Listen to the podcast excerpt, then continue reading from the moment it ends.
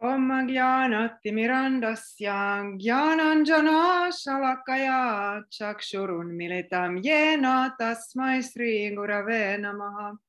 Siddhantot Palasara Nityarasikam Hamsam Vilasatmakam Audaryakya Sudama Seva Karanam Vishramba Bhakti Pradam. Yachna Yukti Vichakshanam Tvagabido Vaishista Saktya Sada. Vandeham Tripurari Namakayatiim Sri Bhakti Vedantinam.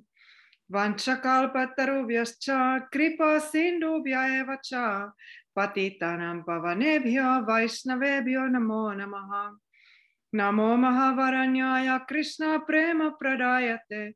Krishnaya Krishna Chaitanya Namne Goratvishe Namaha हे कृष्णा करुणा सिंधु, दीन बंधु जगत पते गोपेश, गोपिका कांत राधा कांत नमोस्तुते तप्त कंचन गौरंगी राधे वृंदावनेश्वरी वृषभानुसुते देवी, प्रणमामि Hari Jai Sri Krishna Chaitanya Prabhu Nityananda Sri Advaita Garadhara Sani Gaura Bhakta Vrinda. Hare Krishna Hare Krishna Krishna Krishna Hare Hare. Hare Rama Hare Rama Rama Rama Hare Hare. Hare Nama Hare Nama Hare Nama Eva Kevalam. Kalau Nastieva Nastieva Nastieva Gatiranyata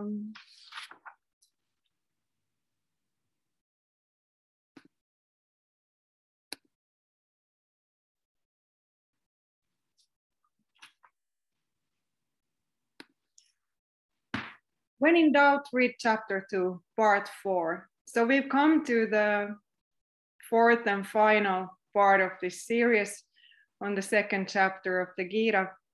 And uh, last week, just to do a really quick recap, we talked about the three gunas or modes of nature, sattva, rajas, and tamas, and how sattva, which means goodness or clarity, is the best platform for spiritual practice but we'll also need to be transcended when we reach pure bhakti.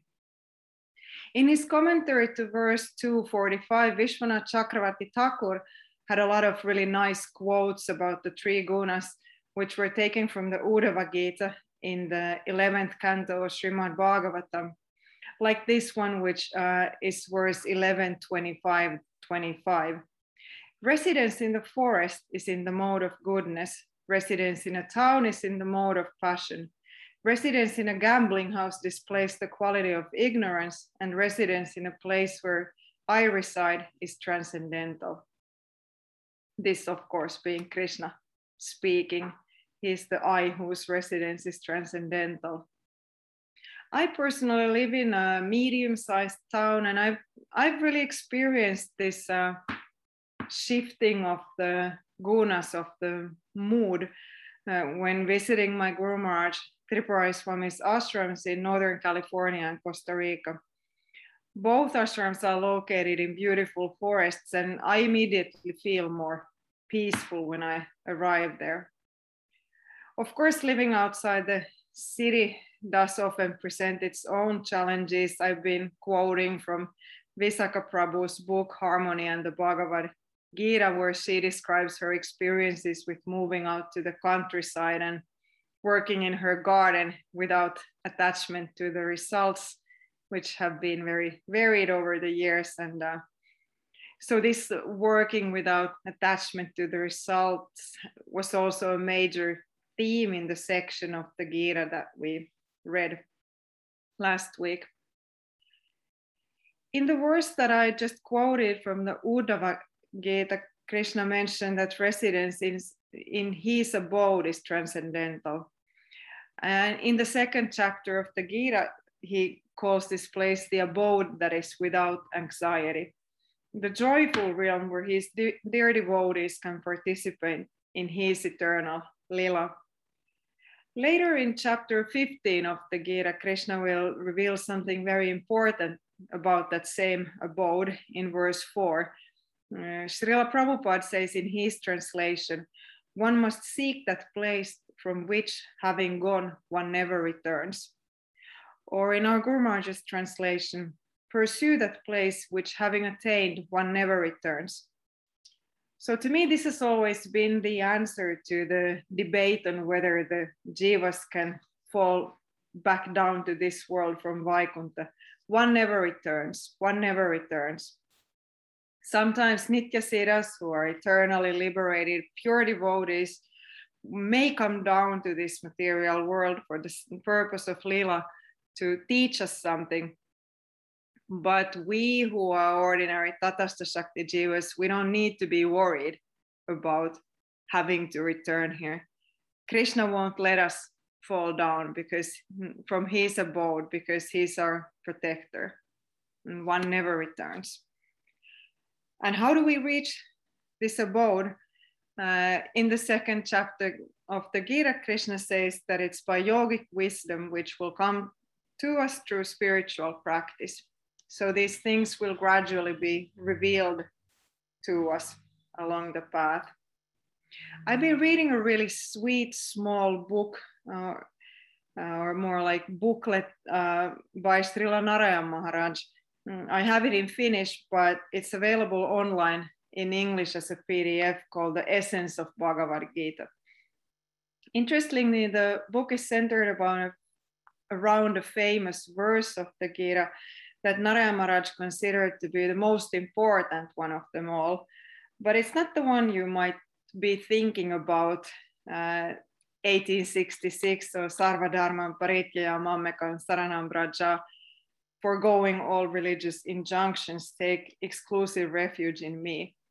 But instead of uh, this really beloved verse, uh, Maharaj has chosen to write about another one that's almost also very famous, 1865. Manmana bhava madbhakto madhyaji mam namaskuru mamme vaisyasi satyam te pratijane priyosime. Fix your mind on me, be my devotee, sacrifice for me, offer obeisance unto me. In this way, you'll surely come to me. I promise you this because you are my very dear friend. And in his book, Narayan Maharaj makes the point that in the Sarvadharma verse that I mentioned earlier, Krishna tells us to devote ourselves to him. But in this Manmana verse, he also describes the fruits of this devotion. So, in that sense, this verse really contains everything we need to know. And I thought this was a really interesting, a little bit unexpected uh, point of view. So, I would recommend uh, this small book to everyone who is studying the Gita. It also contains a few really sweet stories about devotees. I think that one thing that's crucial to understand about the Gita is that Krishna always takes into consideration that different people are in different places on their spiritual path and will need different advice. And some readers might feel confused because Krishna seems to be giving conflicting instructions in different places in the Gita. But what's really going on here is that Krishna speaks to us according to our current situation, showing us that we're all welcome to approach Him and take up spiritual practice, regardless of where we are now.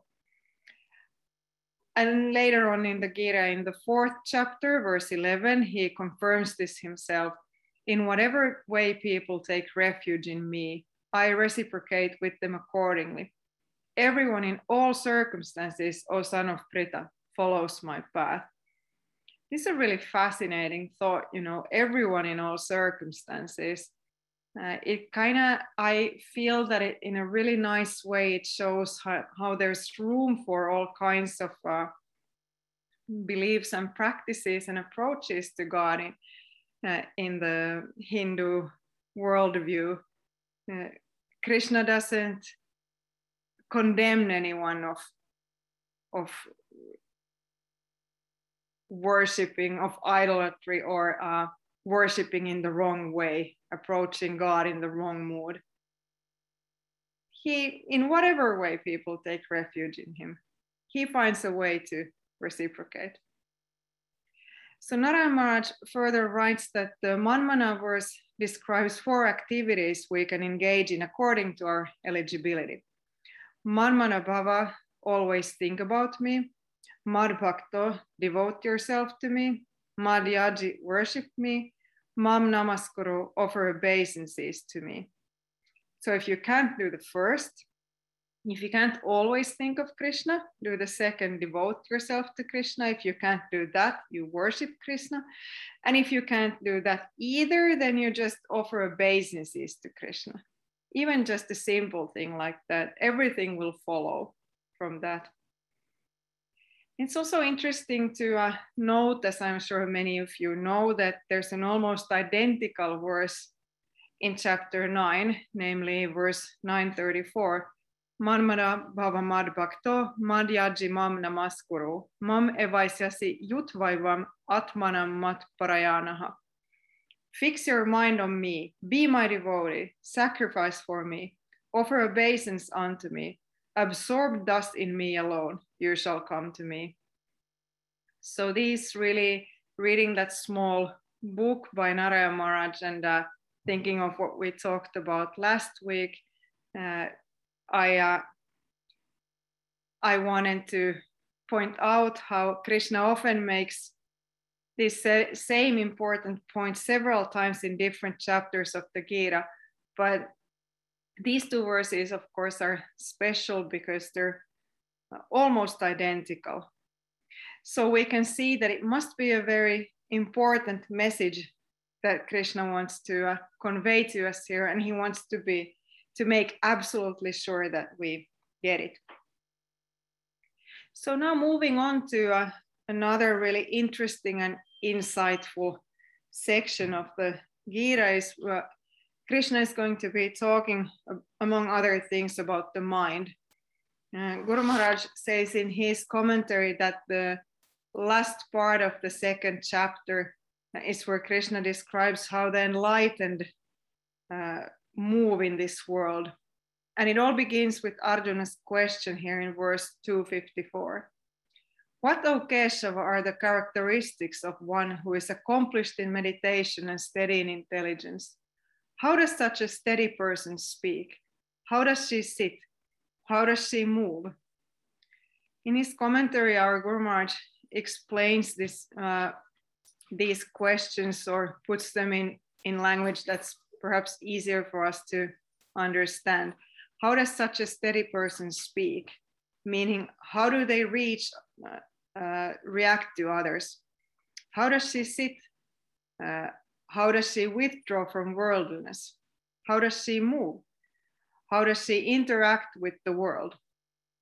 So the rest of the chapter will include Krishna's answers to these questions. In verse 256, Krishna says, Amid suffering and happiness, uh, her mind is neither deluded nor delighted, speaking of the pure devotee. She who is free from desire and whose passion, fear, and anger have subsided is said to be a sage of a steady mind. And in, in his commentary, Guru says that uh, the suffering mentioned here refers to the three miseries in this world adhyatmika, miseries arising from one's own body and mind, adhibhautika, miseries arising from other living beings, and adhidaivika, miseries arising from natural disturbances uh, caused by the demigods. So, suffering, obviously, uh, according to our philosophy, is caused by karma, which can either be prarabdha or aprarabdha karma, meaning, meaning manifest and unmanifest karma. Karma that's already uh, presented itself, manifested itself in our lives, and karma that's sort of uh, potential uh, coming up in our future. And it said that bhakti is the only spiritual practice or yogic path has the power to even change the manifest karma. And, and this might uh, uh, be a little bit challenging to grasp in practical terms because we're talking about things that are, are already here. So we're entering kind of a mystical realm here, perhaps. And uh, in my case, for instance, I still have prosthetics, uh, new feet won't mystically appear overnight. So the manifest karma that I have of being disabled is still here on the physical, in the physical realm. But in the realm of my subtle body, uh, I feel like like I've overcome that that that karma has in fact been eradicated uh, because I no longer suffer mentally of my disability. So many years ago, uh, I was selling comic books at, at, a big comics festival here in Finland, and, and the book that I was selling that was new that year was a hospital diary that I did about getting amputated. One of my first uh, first comic books, and I was really happy about finally being able to talk about my disability openly and having let go of the shame of being different uh, as learning about karma and studying the Gaudiya Vaishnava philosophy had had really helped me put things in perspective and and seeing these struggles that I'd had with my feet as a learning experience. And I had had a little bit of publicity with the book. Uh, it kind of snowballed from a couple of uh, magazine interviews and and I was on TV and and had so a lot of people had at that point sort of heard my story and uh, heard that I had done a book about uh, about the amputation and learning to walk again. And this woman came to my table at the festival and looked at me and the photo of me on the cover of the book and my prosthetics and maybe she had read about me previously and came to seek me out, or maybe she was just inspired in that moment in a really unfinished way, to start preaching to me. Now, usually Finns are Lutherans and and don't really talk about religion in public, and certainly don't start talking about it to strangers in a situation like that. So maybe this woman was a member of a of some smaller Christian group that had a, like a more active outreach program. Anyhow, she she said to me that I should come to their prayer meeting. And I was like, um, thanks, but mm, didn't want to offend her. But you know, like I already have a religion. Uh, yeah, you really should. You really should come. Maybe God would liberate you from your disability. And you know, miracles happen all the time. And I was just so baffled because this isn't something that you usually get in Finland, and uh, and her assuming obviously that I was suffering is something that that in these days we would consider quite rude. But uh, so she moved on, maybe looking for someone else to preach to, and and afterwards I laughed and I I imagined going to the prayer meeting and meeting their prayer club and having new feet just appear out of nowhere. I even drew a comic about it, kind of making fun of the whole thing. And in the last panel of the comic, new feet just like pop out of my stumps, like plop, plop. And, uh, but thinking about it today, I realized that actually the pushy Christian lady was right because internally for me, that manifest karma has has disappeared, even though the external signs of it still linger in the form of the prosthetics. So you probably all heard the metaphor of the fan being switched off, but the blade still turning. So the devotee's karma has already sort of been extinguished, but but some remains are still there, turning and turning until they slow down and finally stop. So I see my physical feet kind of as the turning blades, but in the subtle body, which would I guess be the electricity in this metaphor I'm working on here, uh, the karma has already been switched off. So yeah, after all these years, sorry that I laughed at you, Christian lady, if somehow you will one day listen to this. And um, yeah, huge problem really the biggest problem of my life has in this way been solved like i've been telling throughout these talks that that the second chapter of the gita has all the solutions to all the problems in in life and this has genuinely been my experience and based on that i'm confident to uh, to promise to you to today that that all the answers are in there.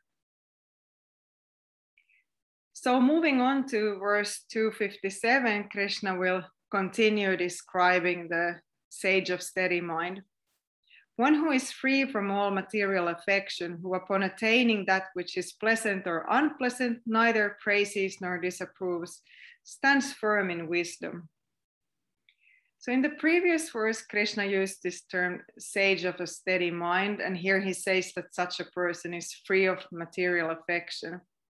And when I first read the Gita as a very new devotee in the late 90s, I had just discovered Bhakti Yoga and I figure that this is the best thing there is. And and i kind of sped through these sections of the gita later on as well when krishna talks more about the different paths and i was thinking that they didn't really apply to me.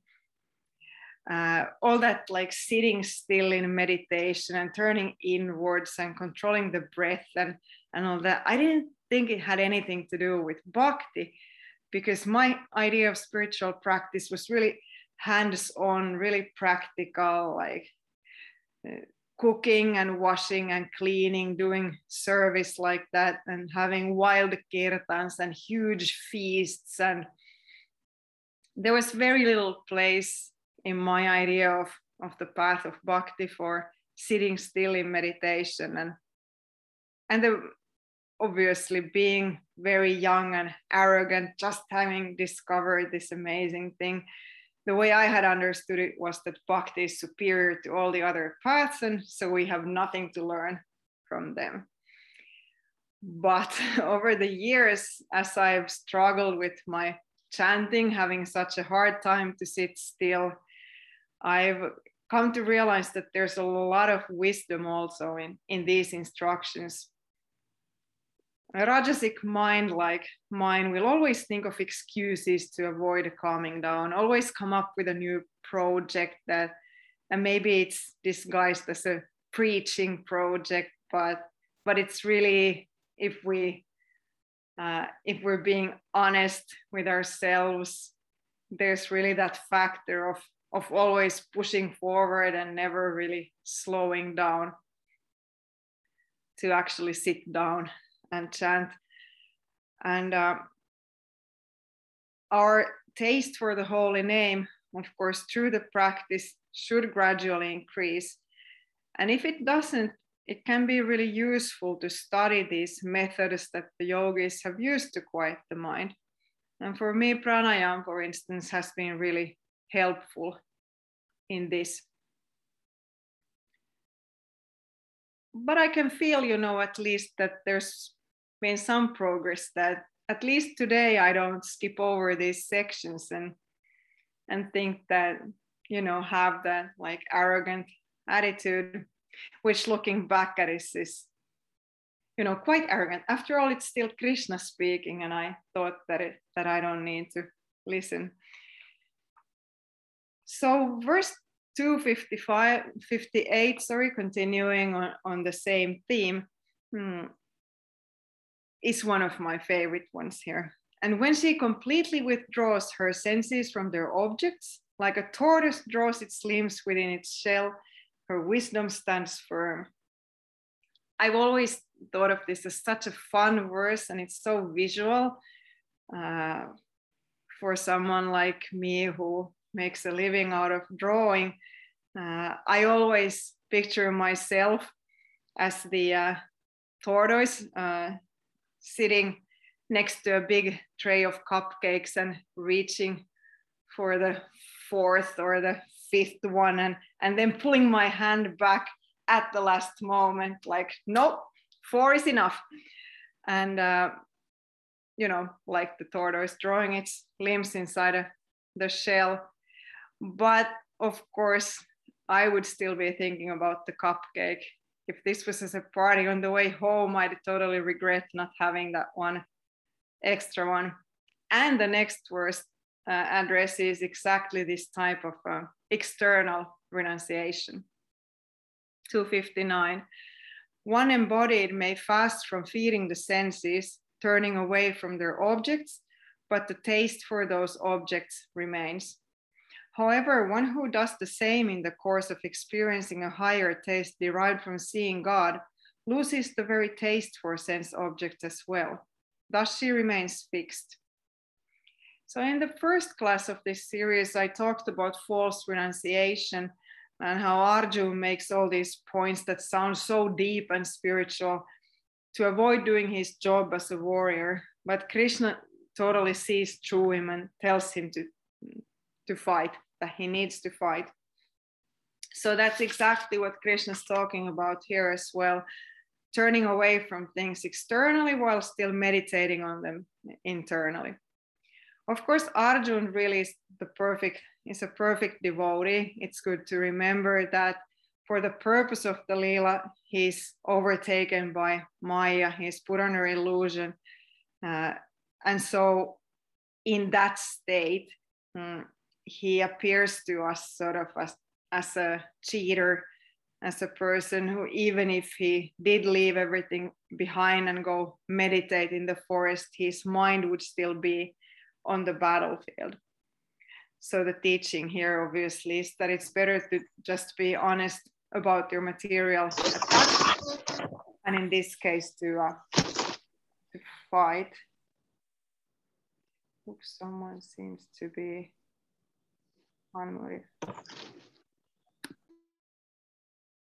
There we go. So the concept of higher taste that's mentioned in the second part of this verse is really important in Gaudiya Vaishnavism. This isn't the path where uh, of attachment. Uh, this isn't the path of detachment, but a path of attachment uh, to Krishna. Uh, this can be hard for others to understand. Uh, seeing the devotees living in nice houses with nice things and eating nice food and having overall a nice time. Uh, I mean, I've certainly experienced people questioning my my spirituality because I don't have the austere lifestyle that people associate with uh, Eastern spirituality. And sometimes even devotees themselves will get confused and uh, sort of mix up thing, ideas from other paths with bhakti and think that they'll get closer to Krishna by neglecting their bodily and psychological needs. For anyone who feels bad about liking nice things, I would warmly recommend that you familiarize yourself with the story of Pundarik Vidyanidhi. He was a great devotee of Krishna who, and a contemporary of Chaitanya Mahaprabhu, who had extremely nice things, but was also, also had an extremely high degree of devotion to Krishna and Mahaprabhu. There's a famous story about Mukunda Datta and Gadadhar Pandit, who were both also associates of Chaitanya Mahaprabhu, uh, going to visit Pundarik Vidyanidhi.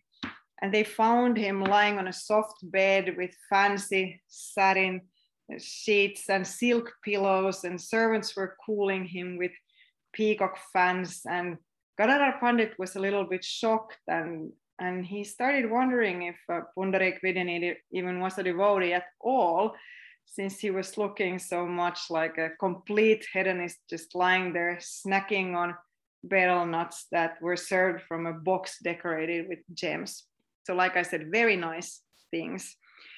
And but Mukunda Datta, who knew Pundarik Vidyanidhi very well, wanted to demonstrate to Gadadhar Pandit that this really was a great devotee. So Mukunda recited a passage from Srimad Bhagavatam talking about the witch Putana yeah, who tried to kill baby Krishna, uh, but uh, got Krishna's mercy anyway, just because she was dressed as a devotee.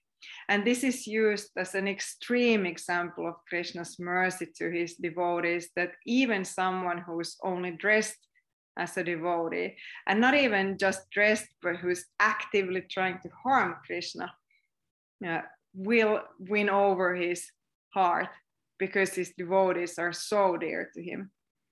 So, you know, the bar is that's like setting the bar pretty low for us. You know, dress as a devotee, don't try to kill Krishna. Not too hard to, uh, to accomplish.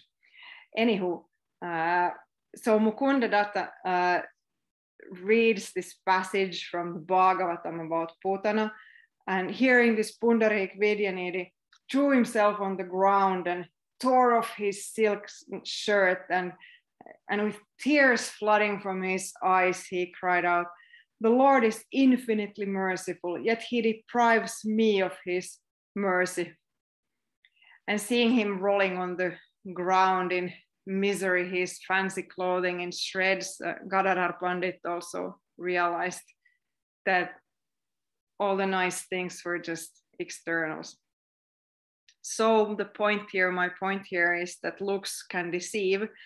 And this verse like warns us of people posing as advanced yogis, perhaps even gurus, while still having thirst for material enjoyment. But we should be equally careful of uh, not to judge someone, even though they don't look spiritual the way spiritual is often pictured in, in the media.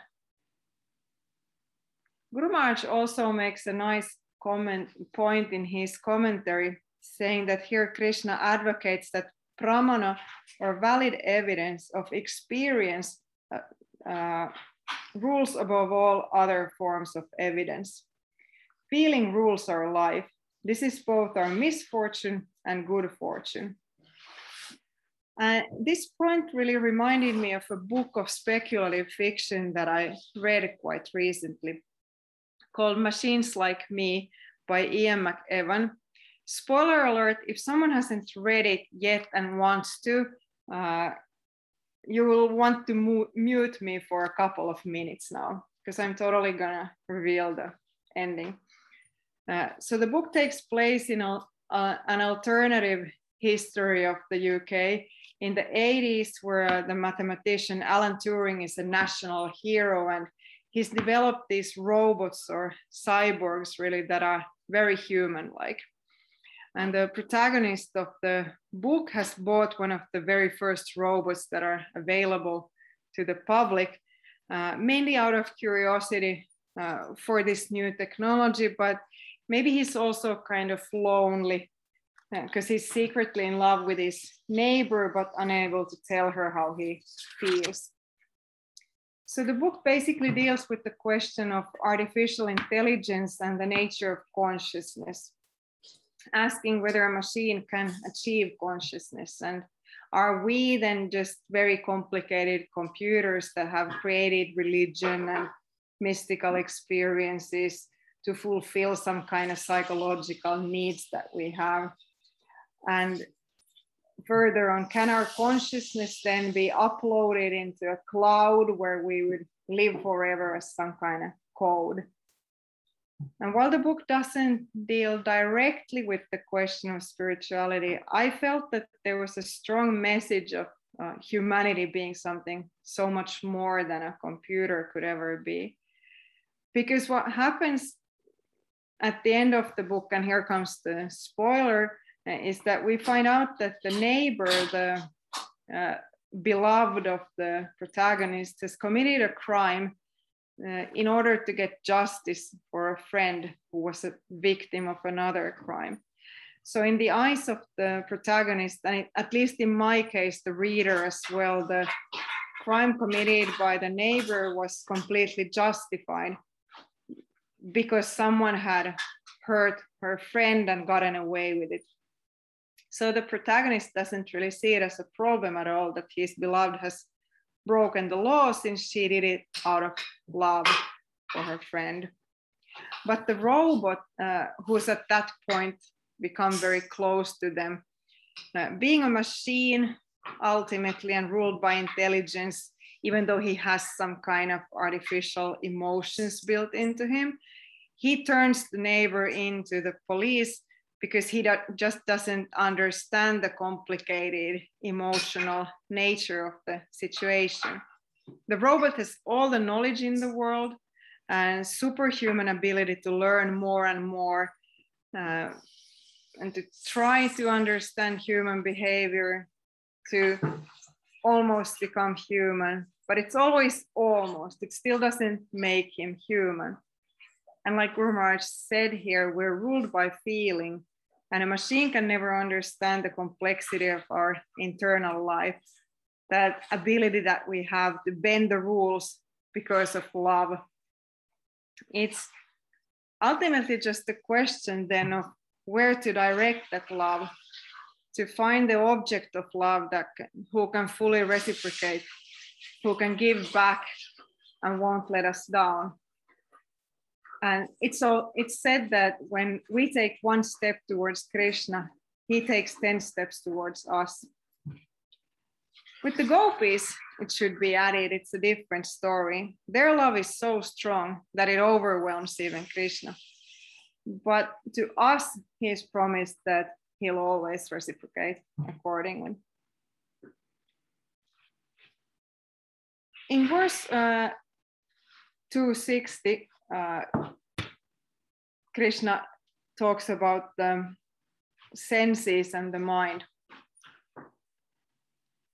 Indeed, O son of Kunti, the senses are so strong that they can forcibly carry away the mind of even a discriminating person. And I'm sure this is something we all have experienced, uh, thinking that we're resolute in our attempts to, you know, overcome the silliness that the mind throws it, but yeah, ending up being forcibly carried away by the senses. And there are two ways of uh, looking at this that that many of us may have heard uh, quoted in our tradition. Bhaktivinoda Thakur famously said that we should beat our mind a hundred times with a broom.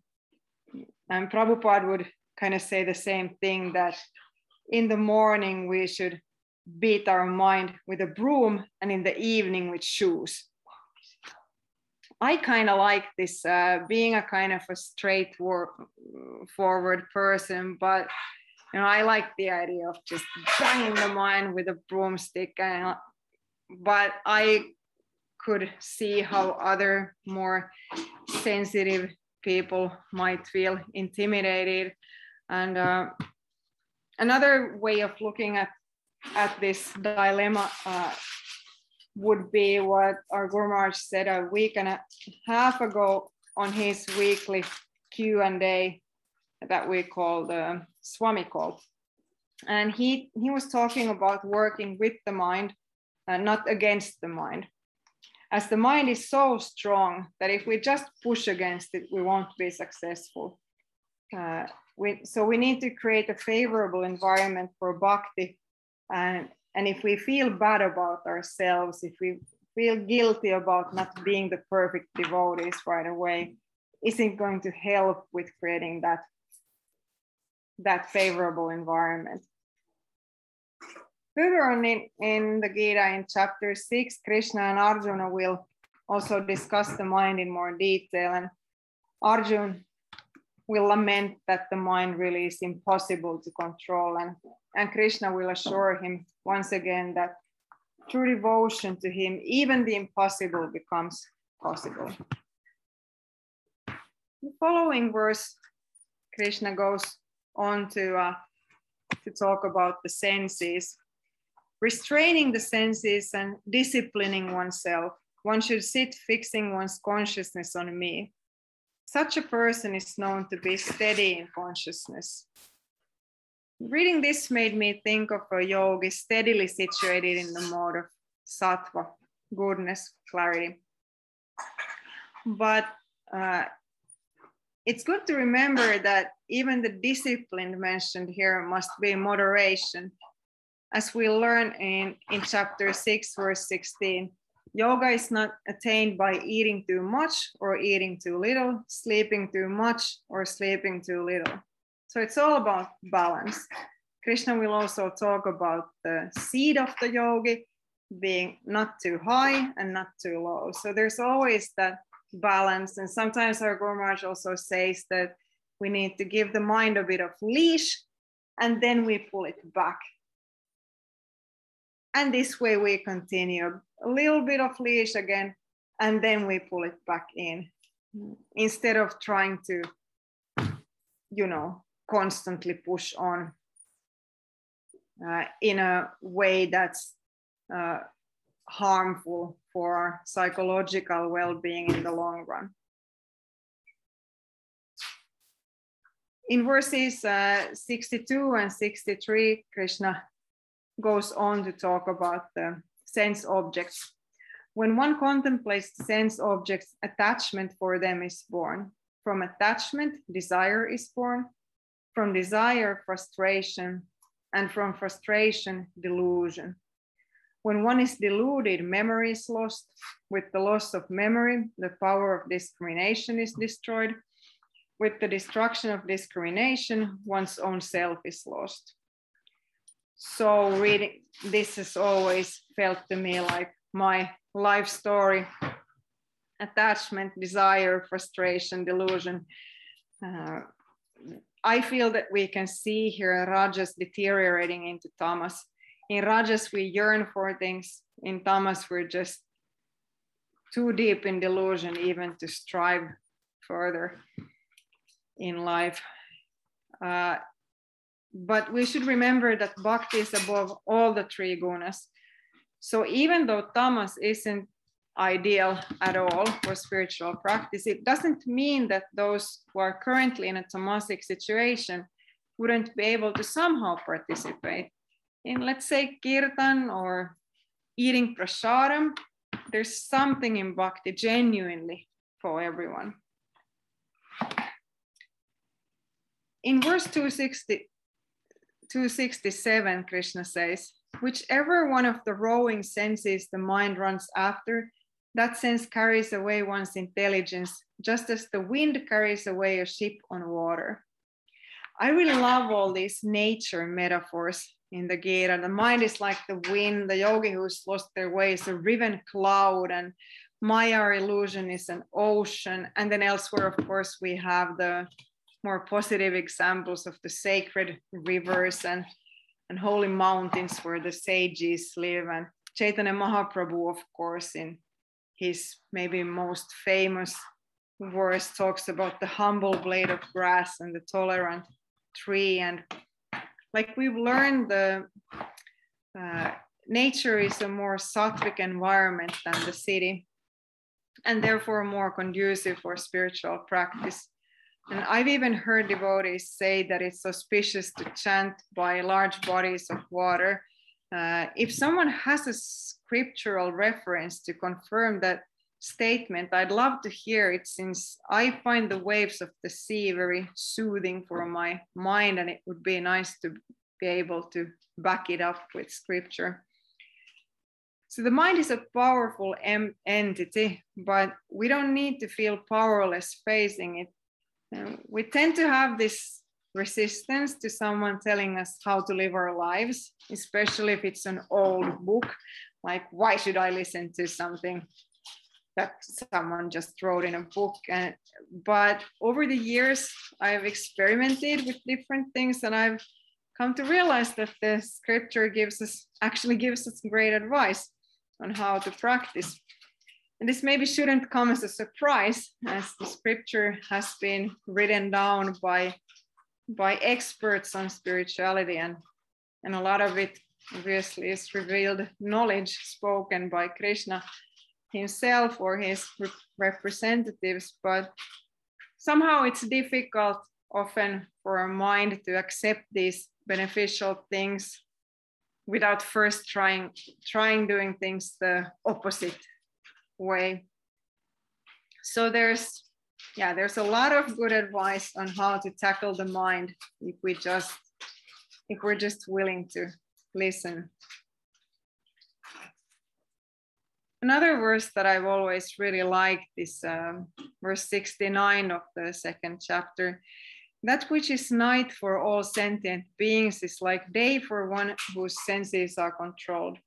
That which is the time of awakening for a sentient being is like the night for the introspective sage who sees. So, as a young devotee, Kamalaksha, my husband, used to live near the Helsinki temple here in Finland, and often he would ride his skateboard to the Mangalarti, to the early morning program at around 4:30 a.m., just as the sun was rising and the bars were closing. So Kamalaksha had just gotten up.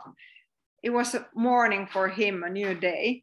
Uh, but the people going home from the bars uh, were still like kind of living in the day before. It was still evening for, for them. So morning and evening at the same time. And that's what I always think about when I read this verse. Of course, if we could also look at this verse maybe a little bit more seriously and uh, understand that that the devotee who sees God everywhere and in everything in that way also sees endless service opportunities. But if we choose to serve our own ego, if we're just serving ourselves, uh, we will see others as instruments of sense enjoyment. We'll really see others as uh, expect others to serve us as opposed to having that serving that service mentality towards them so these two ways of looking at the world really are so different from each other that that it is like night becomes day and day becomes night and now we've come to the last verse of the second chapter of the Gita. O Partha, having attained this divine state, one is not deluded. If one is fixed in this consciousness, even at the moment of death, one attains Brahman and the cessation of all suffering. So, Brahman, of course, is an aspect of Krishna, and this part of the Gita, Krishna isn't speaking completely openly about himself uh, yet as the Supreme Personality of Godhead. Uh, but thinking of this verse in the context of the entire text of the Gita, we can see that the enlightened person that Krishna talks about here is his dear devotee, the person always thinking about Krishna and never who never never forgets him. And I wanted to end with a small story that many of you have probably heard before, but I just read in Vishwanath Chakravarti Thakur's Gita commentary. Actually, not in the second chapter, but a little bit later on, but everything's connected and all the other chapters are contained in the second chapter. So I felt it would be, would be a nice ending for this series of talks. So once upon a time, a bird had its nest on the shore of the ocean. But the ocean stole the bird's eggs with its waves. And seeing this, the bird was so determined to get her eggs back that she vowed to empty the ocean, taking out one drop of water at a time with her beak. And of course, the ocean wasn't too affected by this at all, no matter how many drops the bird took out in her beak. But the sage Narada Muni happened to come by, and the bird repeated her vow in front of him In this life or the next, I will dry up the ocean. And in his mercy, Narada sent the great eagle Garuda to help out the bird, saying that the ocean had disrespected the little bird who was Garuda's relative, as all birds are. And Garuda comes over, flapping his enormous wings and pushing aside the waters and the ocean got so terrified that it immediately returned the eggs. And I feel like this story is so sweet because it shows that with the help of great devotees, even an impossible task becomes manageable as long as we continue our practice with determination. In this life or the next, I will dry up the ocean. You know, I will conquer the mind. I will develop attachment to Krishna. And so, dear friends, my series of talks has come to an end, having solved all of life's problems, as I promised in the beginning. And if any new problems should appear in the future, just remember that chapter two has all the answers. And I'd like to um, thank you all who's been who have been listening, uh, and especially my interpreter, Bhakta Premodas, who's had to tolerate me getting excited and talking way too fast in my weird Finnish accent.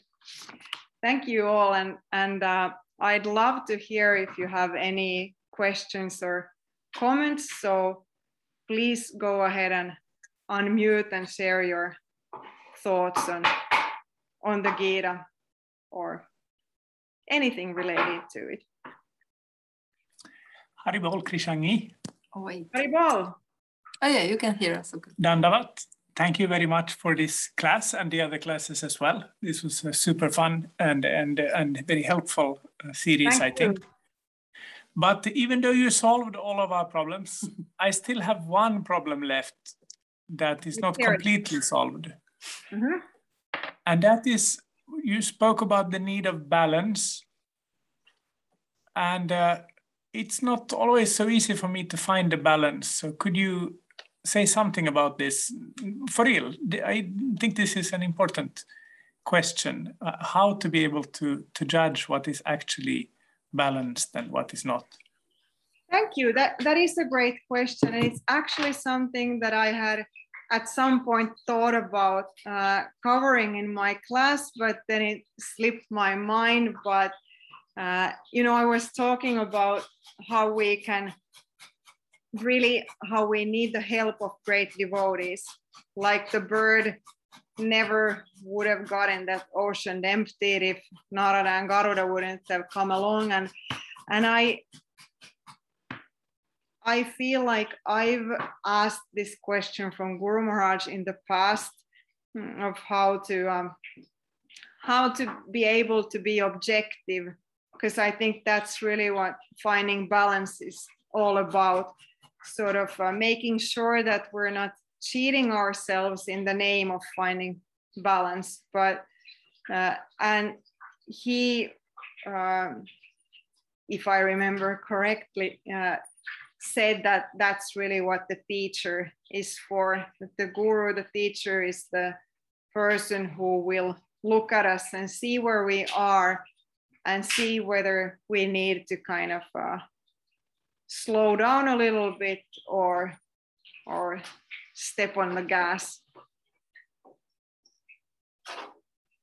Maybe in some cases a guru will have so many students that they won't be able to deal personally with everyone's situation. We've obviously been extremely um, privileged to have a guru uh, who's so easy for us to contact and and we've been able to actually get personal advice but uh, I think we can see the guru more broadly here in the sense that that it could also be a senior devotee who knows as well, uh, knows as well, and is able to tell us if. I mean, obviously, there has to be an environment of trust and mutual respect. So yeah, I would say that first and foremost the guru, or or then a senior devotee for whom we have so much respect that we'll be able to take their advice or even criticism. Thank you. Can I ask one quick uh, second question? Sure. What's Kamalaksha cooking?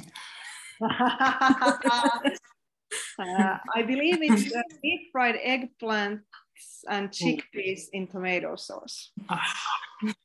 and rice and And right. and dal and rice and coconut chutney in case you didn't hear. So yes, I am transmitting from our kitchen and I apologize for any noises, but you know, speaking makes me hungry. So a husband's gotta do what a husband's gotta do. Any other thoughts? I see there's uh,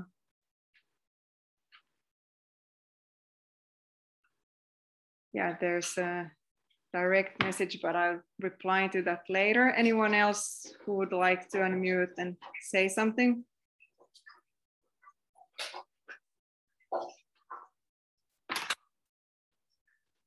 If that's it for tonight, then I want to uh, thank you once more.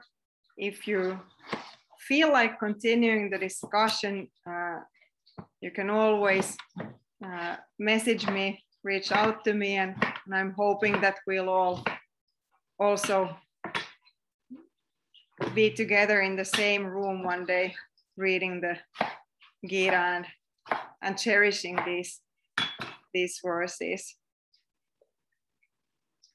So thank you so much and, uh, and see you on the other classes in this same series. Hari Hari, Sri Sri Guru Gauranga ki jai. Shrimati Krishnangi Devi ki jai. jai.